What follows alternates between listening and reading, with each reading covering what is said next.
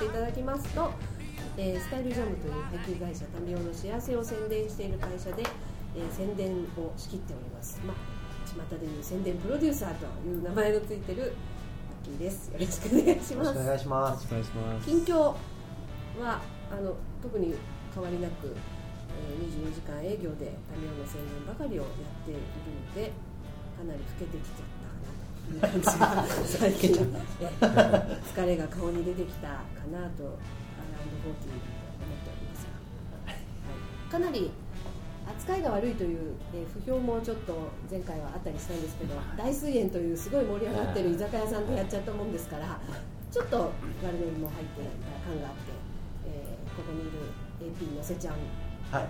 えーアシスタントプレプロデューサーののせちゃんの編集が大変だったとそう言ってました、ね。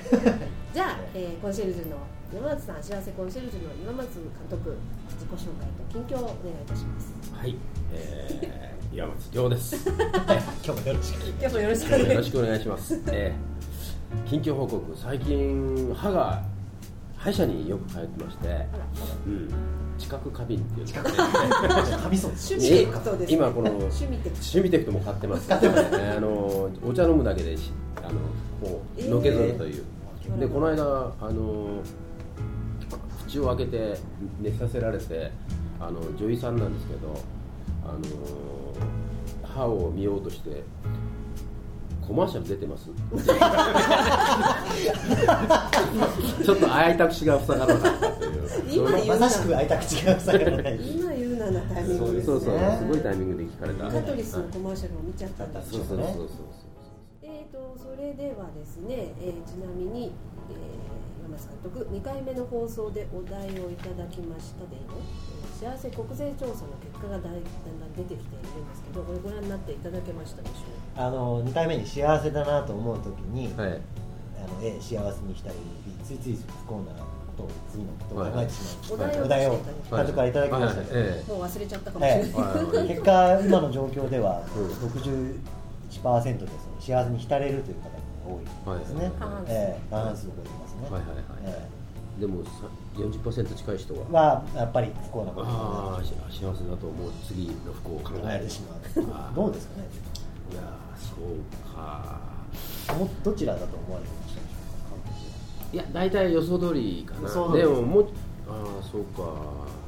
でもこの不幸せな時に不幸せなことを考えるっていうのは多分ある経験がないとなかなか過去の。過去のそれを思い出してしまう。だから。うん。だからじあー実体験がある人でしょ多分。幸せのそう思った瞬思ったことがなんか後で後悔されることがあったとかなんかそういうものが実体験としてある人がやっぱりそういうこうことになるような気がするんですよね。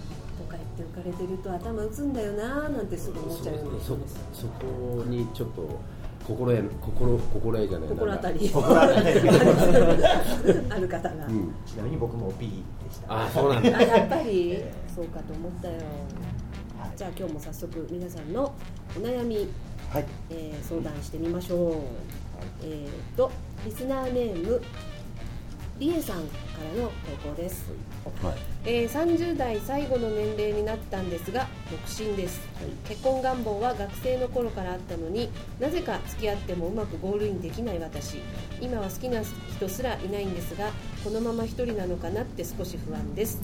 という内容なんですがはいこれはいかがなんですかね幸せコンシェルジュ的な見解としては。なんか、まあのあんますごく漠然としてるがゆえにあのあれですよね。何を仕事としてる人とかいろいろ知りたい、ねいろいろ知りたいよね。ね。どういう普段どういう行動をとってる人なのかっていうのが分かりたい感じしまこのすよね。方のブログはないんですか？あったらそのなんか見えるかもしれないですよ。そういうどういう方なのか。なんかリスナー一覧をね見ていただくといいですね日々の出来事、えー趣味の映画やライブのことなどをアップしていこうと思いますって書いてますけブログ名どどういったことをされてるですか。なんかご自分の趣味のことをいろいろ書いてますねまた見の幸せのことも書いてますありがとうございますじゃあ関西にお住まいの方なんですか。ねあ関西ねえ、関西では夏ロードショーというふうに情報を上げてくださって僕は例えばその外国を一人で歩くことが好きって例えば言ったりするんですけど、はい。それは何でかって言ったら周りに知らない人ばっかりだからと思うんだけどあのそれ逆に言えば不安の材料でもあるじゃないですか、うん。寂しいまあです、まあってことじゃないですか、それ考え方変えると、はい。あのその不安も解消できるんじゃないかって今例えで言ってるんですけど。見方をね。うん。見方を変える。今一人であるっていうこと。お一人様のおすすめ。なんかそう思っとかないとなかなか次のステップに行かないような気がするんだけどなんかちょちょっと自分のその不安をうん。不安をなんか別のこう感じ方をできるようにちょっと置いとかないと、なかなかね、あのふ不安だ不安だって言って、あのあんまりいい表情にならないでしょ。まあ不安って顔に出ちゃいますからね、逆にもう一人を楽しんでるってことですよね。うん。なんかね、そういうふうなこう、まあ、えそそう言ったからってそうなれないかもしれないけど、えあのなんかそういうふうに思えるようなこう状況というか、なんかそういうふうになってほしいなとは思いますよね。そうするとなんか逆にこう、うんこうなんていうのかな、男の側から見たときに、あのこう色気だったり、なんかちょっとこの人捕まえときたいとかいうようなさ佇まいになってくるんじゃないかな。不安な不安なことがあんまり表に出ると、このこの女近づくとやばいっていうような。なんか逃げれなくなるようなうんなんかその感じがあるんじゃないんでしょう結構ほらあのお女の人が男の人に対して思うこともそうなのかもしれないけどあのそその人がこうある世界を持ってるか持ってないかって結構大きいでしょ、大きいですね。世界観。うん、その人の世界観みたいなのがあっていつも他人にくっつこうとしてる感じだとやっぱりその人の世界は見えないんで。あのあこの人はた確かにある世界観を持ってるんだっていうふうに思った時にやっぱりそのこっちから近づいてみようかなっていう気持ちになるよね。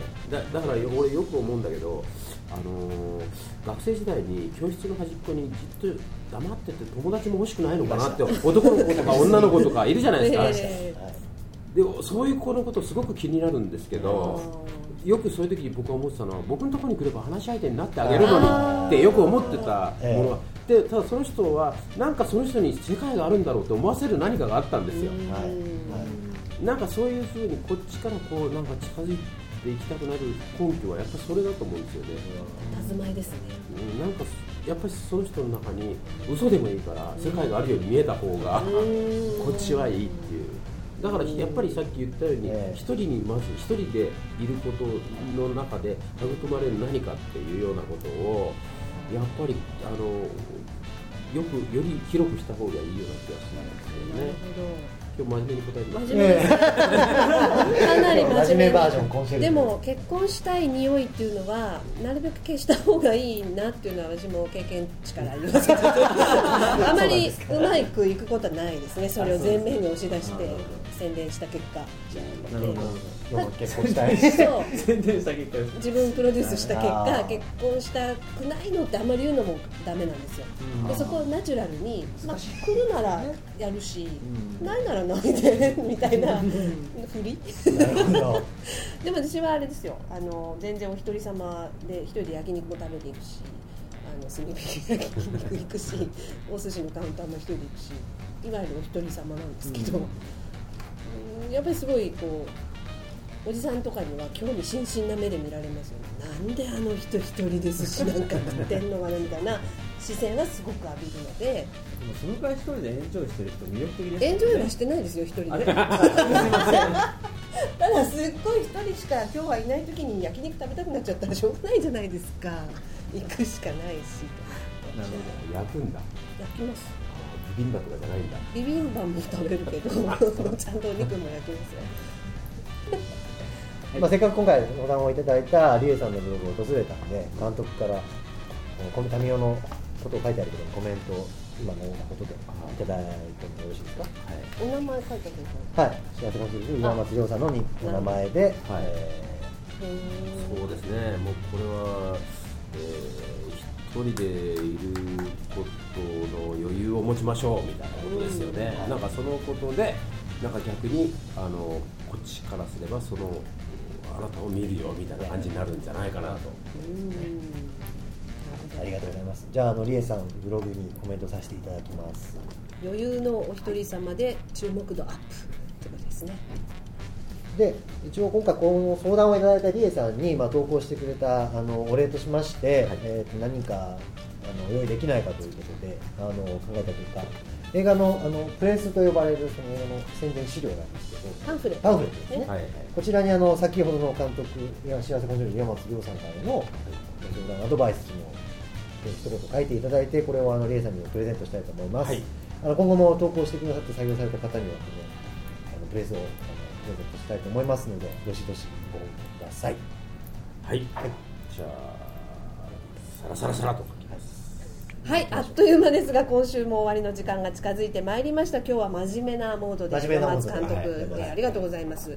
山松亮の幸せコンシェルジュでは皆様からの相談をどしどし募集中です。まずはオフィシャルサイトタミオの .jp にアクセスしてぜひリスナー登録してください。それといよいよこのラジオもポッドキャスティングで過去のオンエアが間もなく聞けるようになりいよいよ間もなくってすごい日本語が微妙ですけど。のせちゃんの書いた台本が、えー過去のオンエアを聞き逃したという皆様ぜひお楽しみください、えーその他映画の最新情報はオフィシャルオフィシャルサイトターミオの .jp をご覧ご覧ください。もう滑舌今日悪いな。